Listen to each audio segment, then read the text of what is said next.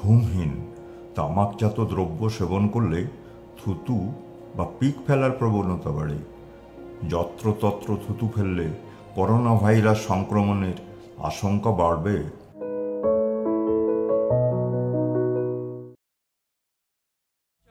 Sonai